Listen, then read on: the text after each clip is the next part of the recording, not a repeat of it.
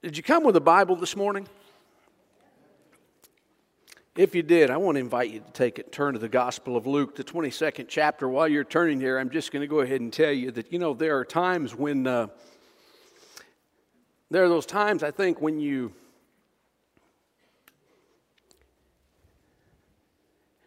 you sit and you work on a sermon, God's putting it on your heart, and you're just, you're rolling and you're going, and then you wake up in the middle of the night before you're supposed to preach it. And you say, that's not how that's supposed to come out. Well, actually, you're not saying that. The Spirit of God's saying that to you. And, and you just kind of have to say, okay, folks, part of this is right and part of this is wrong. And so we're going to get our way through this, but understand to a large degree, we're going to be flying by the seat of our pants, all right?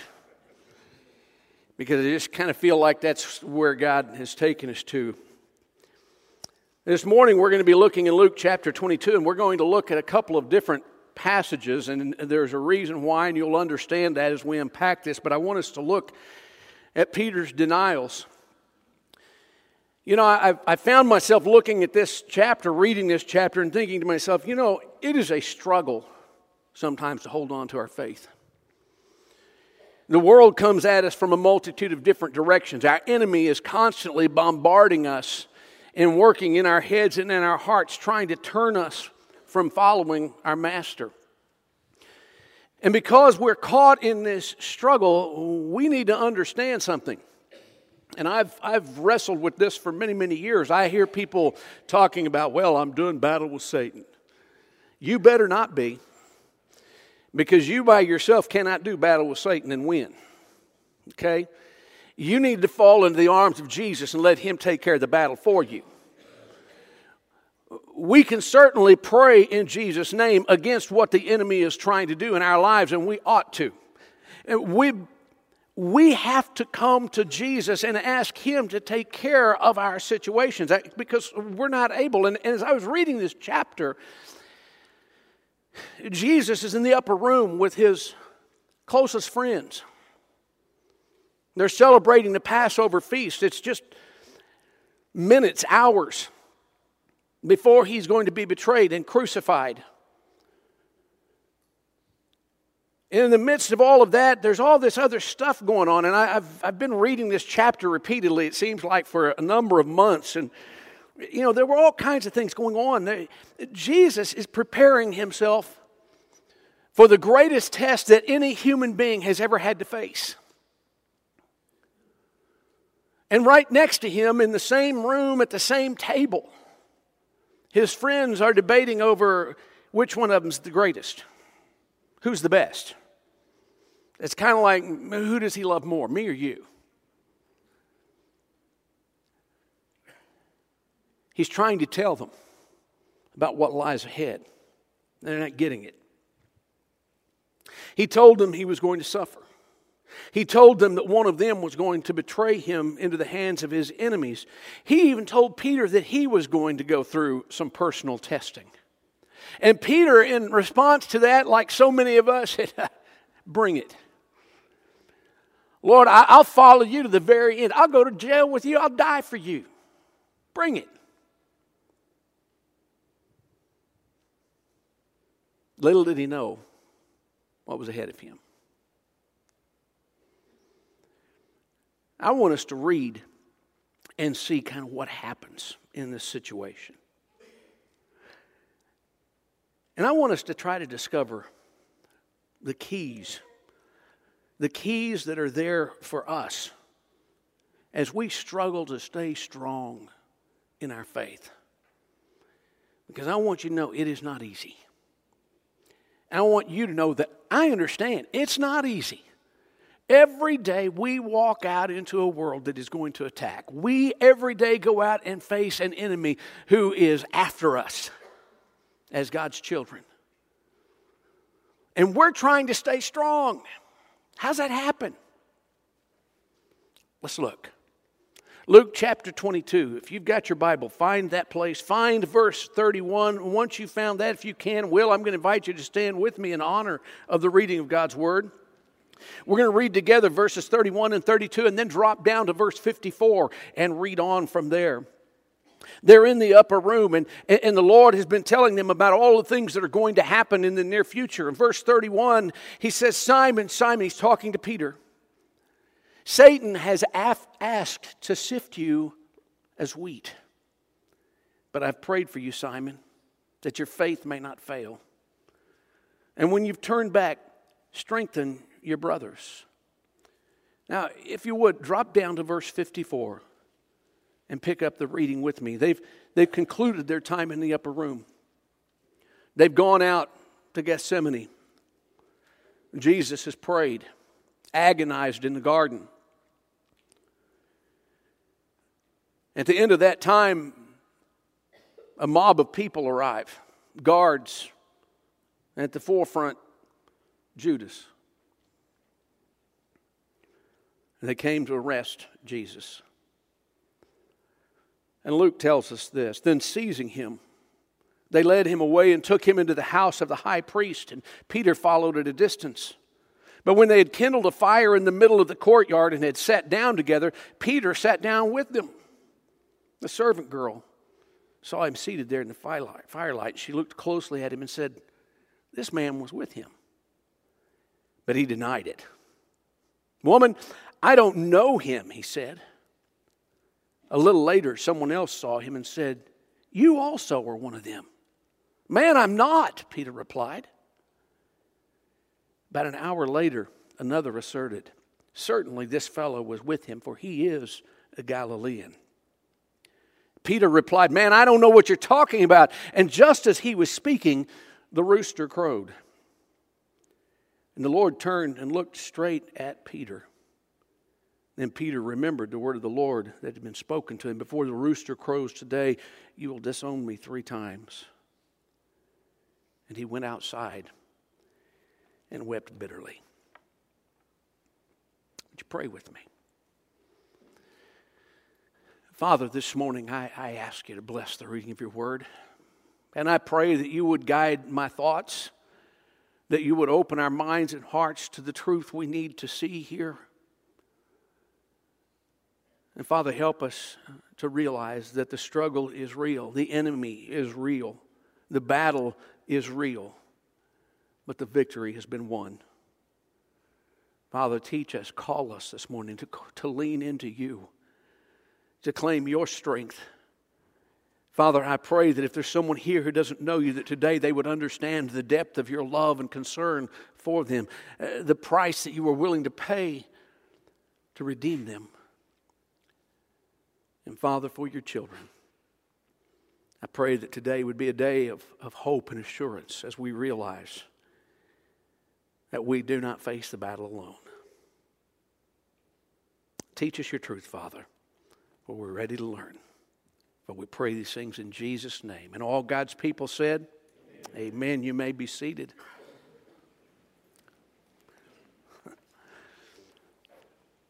Certainly, as you read this chapter, you understand this was a night of pain. It was a night of pain for Jesus, it was a night of pain for Peter. You know, it just intrigues me because I, I read this in Peter's failure, he, he goes out and, and into the night and wept bitterly. He goes out as a wounded, broken, doubt filled follower of Jesus. But I've read this book.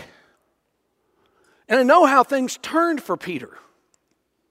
He was restored to his place. He, he was restored to the ministry. He was restored to kingdom service. He, he becomes a spokesman for the first century church. And in fact, not very long after this, at the day of Pentecost, Peter preaches one of the most marvelous sermons recorded in all of Scripture, and, and thousands of people believed in Jesus because of that message and the moving of the Spirit of God.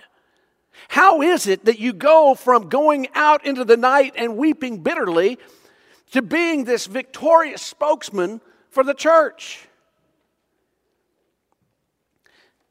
I think the keys are right here. We don't, we don't have to look anywhere else, they're right here. And so, if you've got your Bible open, I want to encourage you, keep it open and, and just walk with me through this and let's see what happened that allowed Peter to experience such a bitter defeat and yet emerge from it victorious. Now, I know that that may not sound like a whole lot to you, but it does to me because, folks, I want to tell you something. I've experienced some bitter defeats. I've had those moments when I have hung my head and said, Lord, I don't know how you can possibly use me. I've had those moments when I've walked away from, from a church. I've walked away from, from a, a meeting. I've walked away from a situation and thought, I'm done. I, I, may as well just go ahead and go back to painting houses or driving a truck or, or I'm not, I'm not fit. And yet, somewhere in the quiet, the Lord speaks and He begins to move, and healing comes and restoration comes. I don't, I don't take it for granted. I'm so thankful for it. And I think this is kind of what Peter's experience was on this night. And what happened to him, for him, with him, in him in the days to come. And I, I just want us to look at it for a few moments together. And I, I want to show you the things that I believe make all the difference in Peter's life, and they still make a difference in our lives today. And I want to start by asking you to recognize the Lord's intercession for Peter. You see, the Lord said to Peter in those first verses we looked at, verses 31 and 32, he started out saying, Satan has asked to sift you as wheat. Now, I just want to pause right there because I want to tell you something. I want you to understand something today. Okay? Satan is not an evil God. Satan is evil, but there is only one God. Satan is a created being. And Satan cannot do in your life anything that the Lord does not allow him to do. And I've said that before, and people say, well, I don't agree with that. I think he can do whatever he will. No, he cannot. If you read the book of Job, one of the things that you find out very early at the beginning is that Satan had to get God's permission in order to bring trials and tribulations and difficulty into the life of God's man in order that God could be glorified by Job proving that he would be faithful no matter what.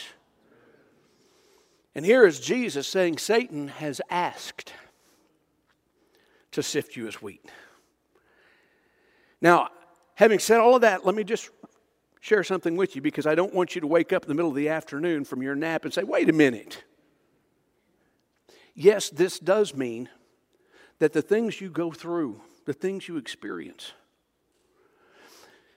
even the bad things, God is taking them and He's using them to mold you, to shape you.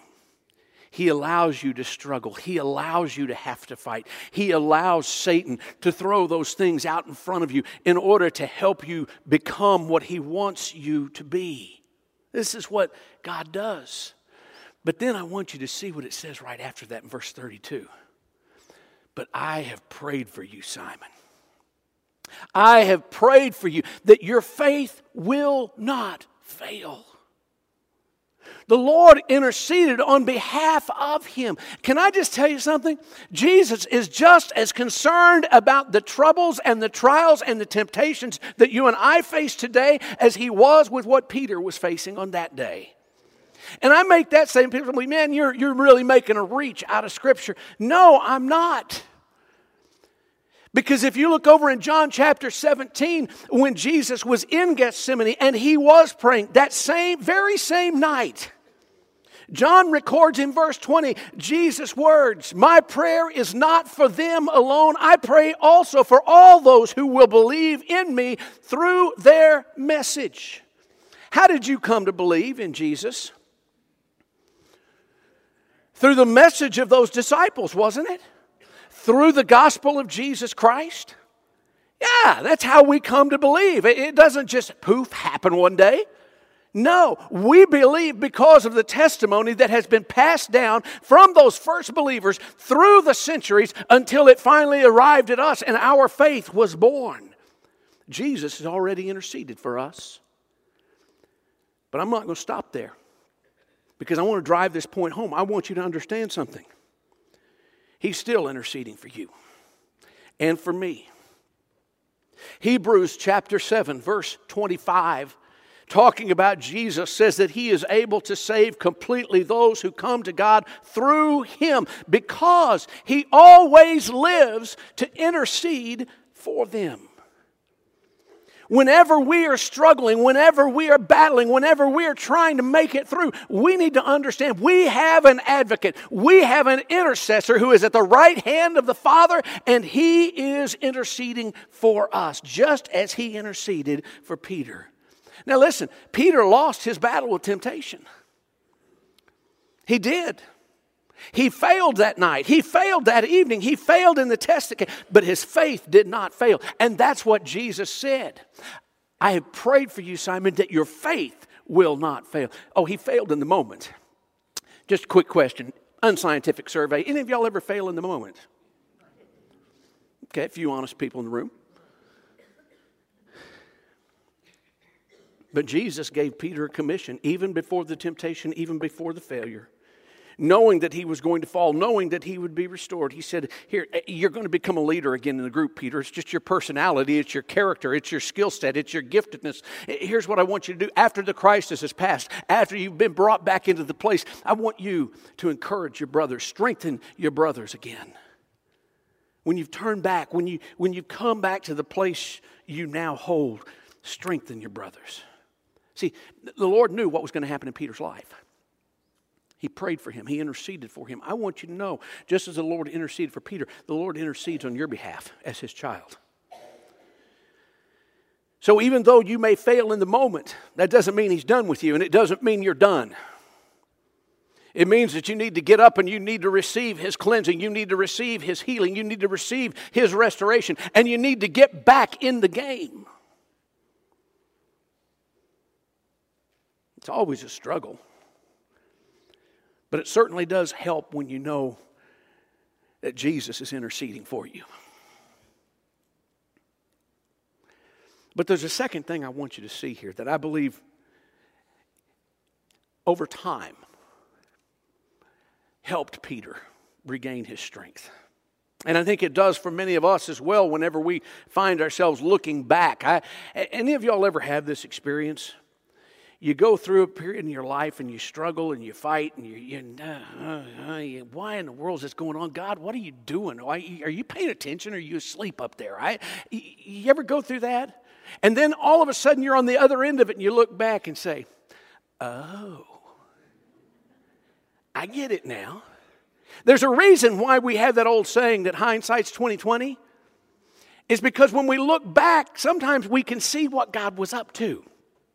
We can see why things were happening the way they were happening, what God was doing, what He was trying to do or accomplish in our lives. And, and I think that that's true in Peter's life. As he looked back on that night, he saw the precise timing of God. What I'm talking about is his failure and the cock crowing. Because, see, the Lord had told him this is what was going to happen. Jesus foretold the crowing of that rooster. Now, you know, listen there's just not a whole lot good we can say about roosters, is there? They're sorry to eat, stringy, tough. The only good things I can say about a rooster is they get up early and, and they do what they're designed to do. They do it without praise. And, and I'll, I'll even say this for them. Sometimes they do their job even though they get criticized very soundly for it. If you've ever been awakened by a rooster, you understand exactly what I'm talking about. But one of the great things about a rooster is this uh, they proclaim the good news every day. The sun's coming up, there's another day. You've got another opportunity to get it right. Screw up. Another great thing about roosters, unlike us, is they never seem to get bored with the same routine. They do it over and over and over. But God used a rooster. He used a rooster to bring Peter to the place of repentance. Don't think for a minute God can't use the littlest things in your life to break you because He can. And in fact, I'll just go this far, and I've told this to my children before. Why don't you let God break you using the little things instead of making Him get to the big things in your life? Sometimes it's better to be broken with the little things than it is to wait until He has to get to the big stuff to get our attention. And here's this rooster, and he crows right on time. The Lord told him, listen, you can go back and read it. Peter had told him, the Lord told him, Look, you're going to deny me. No way. Bring it on. Not me. I am your numero uno fan, Jesus. No way I'm going to deny you. No way I'm going to forsake you. No way I'm going to turn on you. Somebody else may betray you, but not me. I'll go to prison. I'll even die for you. Jesus said, Oh, Peter, Peter, Peter. I know it always got my attention when my parents would call me three times. Oh, Tim, Tim, Tim. And I just hear Jesus talking to him. Oh, Peter, I love you so much, man. And I love your spirit and I love your, your courage and I love your optimism. Before the rooster crows in the morning, three times, man. Three times you're going to betray me. And then we read about it. And he did. He did. He betrayed the Lord three different times. And, and we read that in the moment of that third betrayal, I mean, the words were just getting out of his mouth. And he heard the cock crow in the distance. Now, you know what? Probably throughout the course of the night, with everything that was going on, and it had been a busy night. I mean, you can read all about it in the Gospels. They had gone from the upper room, they'd crossed the valley, they'd gone into the garden. Jesus had prayed, the others had taken a nap. And then in the darkness, here came this mob of people with torches and soldiers, and you could hear the rattling of their weapons. And they arrested Jesus and they took him, and uh, there was confrontation in the garden. I mean, all kinds of stuff was going on, and I, it, probably his mind was, was scattered. He had forgotten all about that conversation with Jesus, and, and people are at, pointing fingers at him and saying, You're one of them. You, you were with him. You, you came from Galilee. And he's denying and denying and denying, and then he hears that rooster crow, and it's like, Oh, my word. I just did it. The very thing I told God I wouldn't do, I did. You ever had that feeling? The very thing I told God I wouldn't, I did. I think all of us would have to say yes. And the cock crowed in that instant, and he remembered that conversation.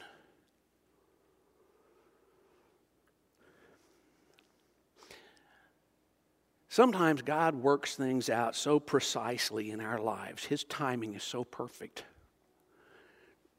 And sometimes it's wonderful, and other times it's heartbreaking. But I think when you put this together,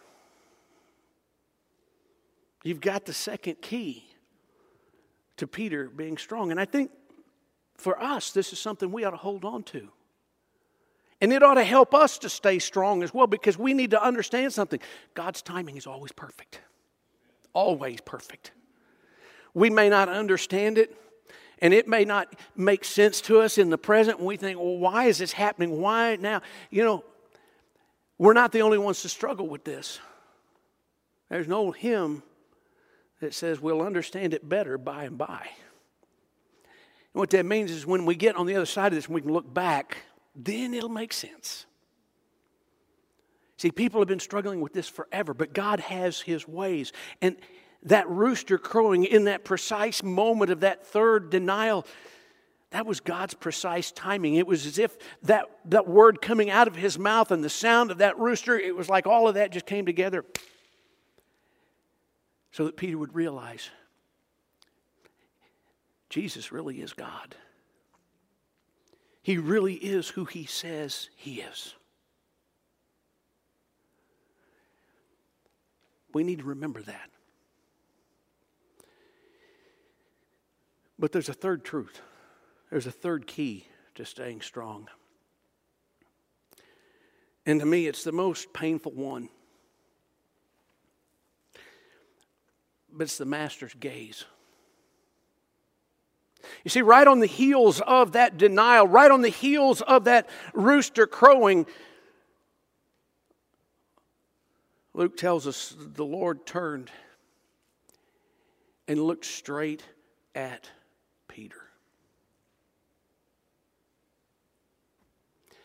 In the midst of everything else that was happening in Jesus' life, he was still thinking about his friend. He was, he was looking for Peter.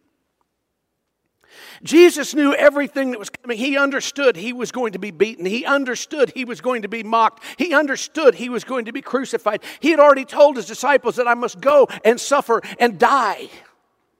He knew what was coming, and yet in that moment, he wasn't concerned about himself. He was concerned about his friend Peter. And he turned and he looked straight at Peter.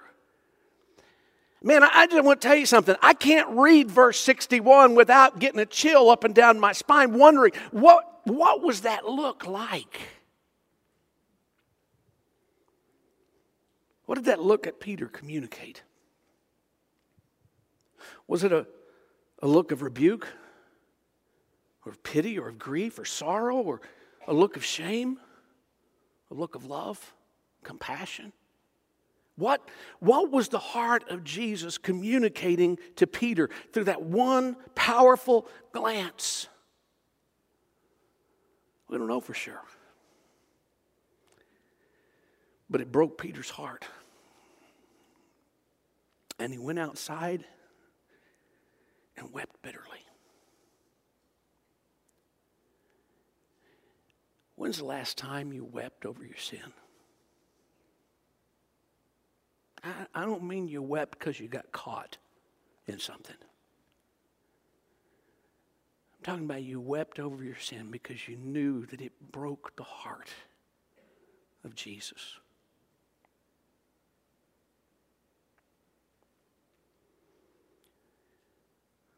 We've grown a little bit callous, folks. And we've grown a little accepting of sin.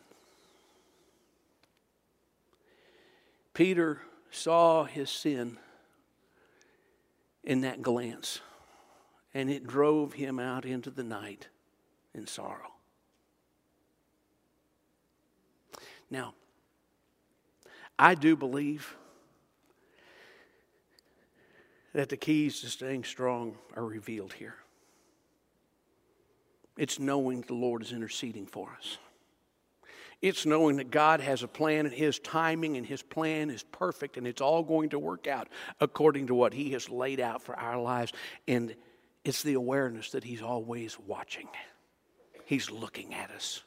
He knows where we are. He knows what we're doing. He knows our thoughts. He knows our attitudes. He knows our actions. And I think we all need to be reminded of those things. But before I can quit, which I am going to do, I want to take you back.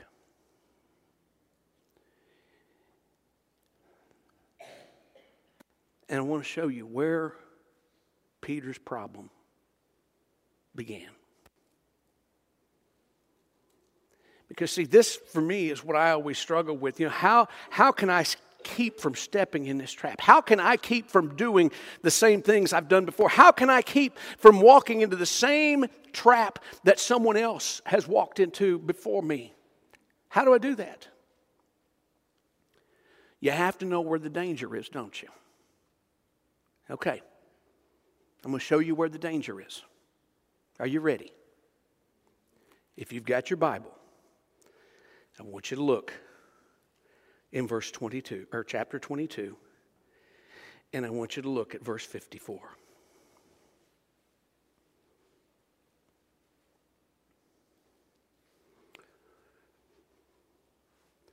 Then, seizing Jesus, they led him away and took him into the house of the high priest. And Peter followed at a distance.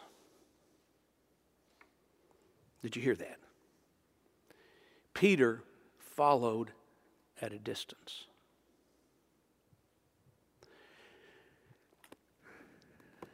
Friends, when we let distance grow between us and Jesus, we're at risk. When we're not walking with Him, we become easy prey for the enemy.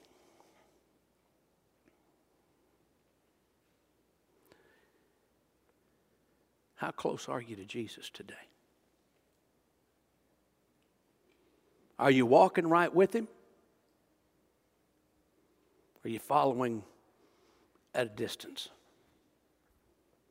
Did you come in here saying, you know what, I'm going to go to church and I'm going to do my, my church thing, I'm going to do my Christian thing, but when I go out and I go to work tomorrow, I, you know, I, I don't have to let anybody know what I'm about? Or are you going to walk right with him?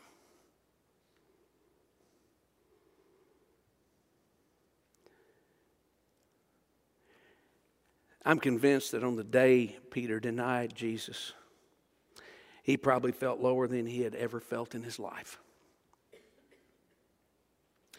There is no mistaking the fact that Peter was down, but Peter was not out because the love of Christ was going to draw him back to his rightful place. The Lord had already given him, him hope, telling him that he had prayed for him, that he would be restored to his place of work in the kingdom.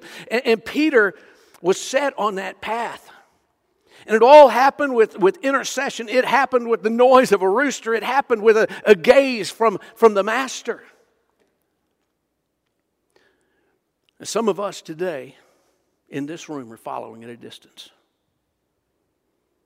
I just want you to know if, if that's you, and I'm not asking you to show your hand or anything, but I want you to know if you're looking in your own heart right now and you say, That's me, I want you to know something. You're in danger. You have cut yourself off, separated yourself from your security, your safety, and your Savior, and you have made yourself easy prey for the enemy. But I got good news for you. He has a plan for your life. He is interceding for you, and He's watching you.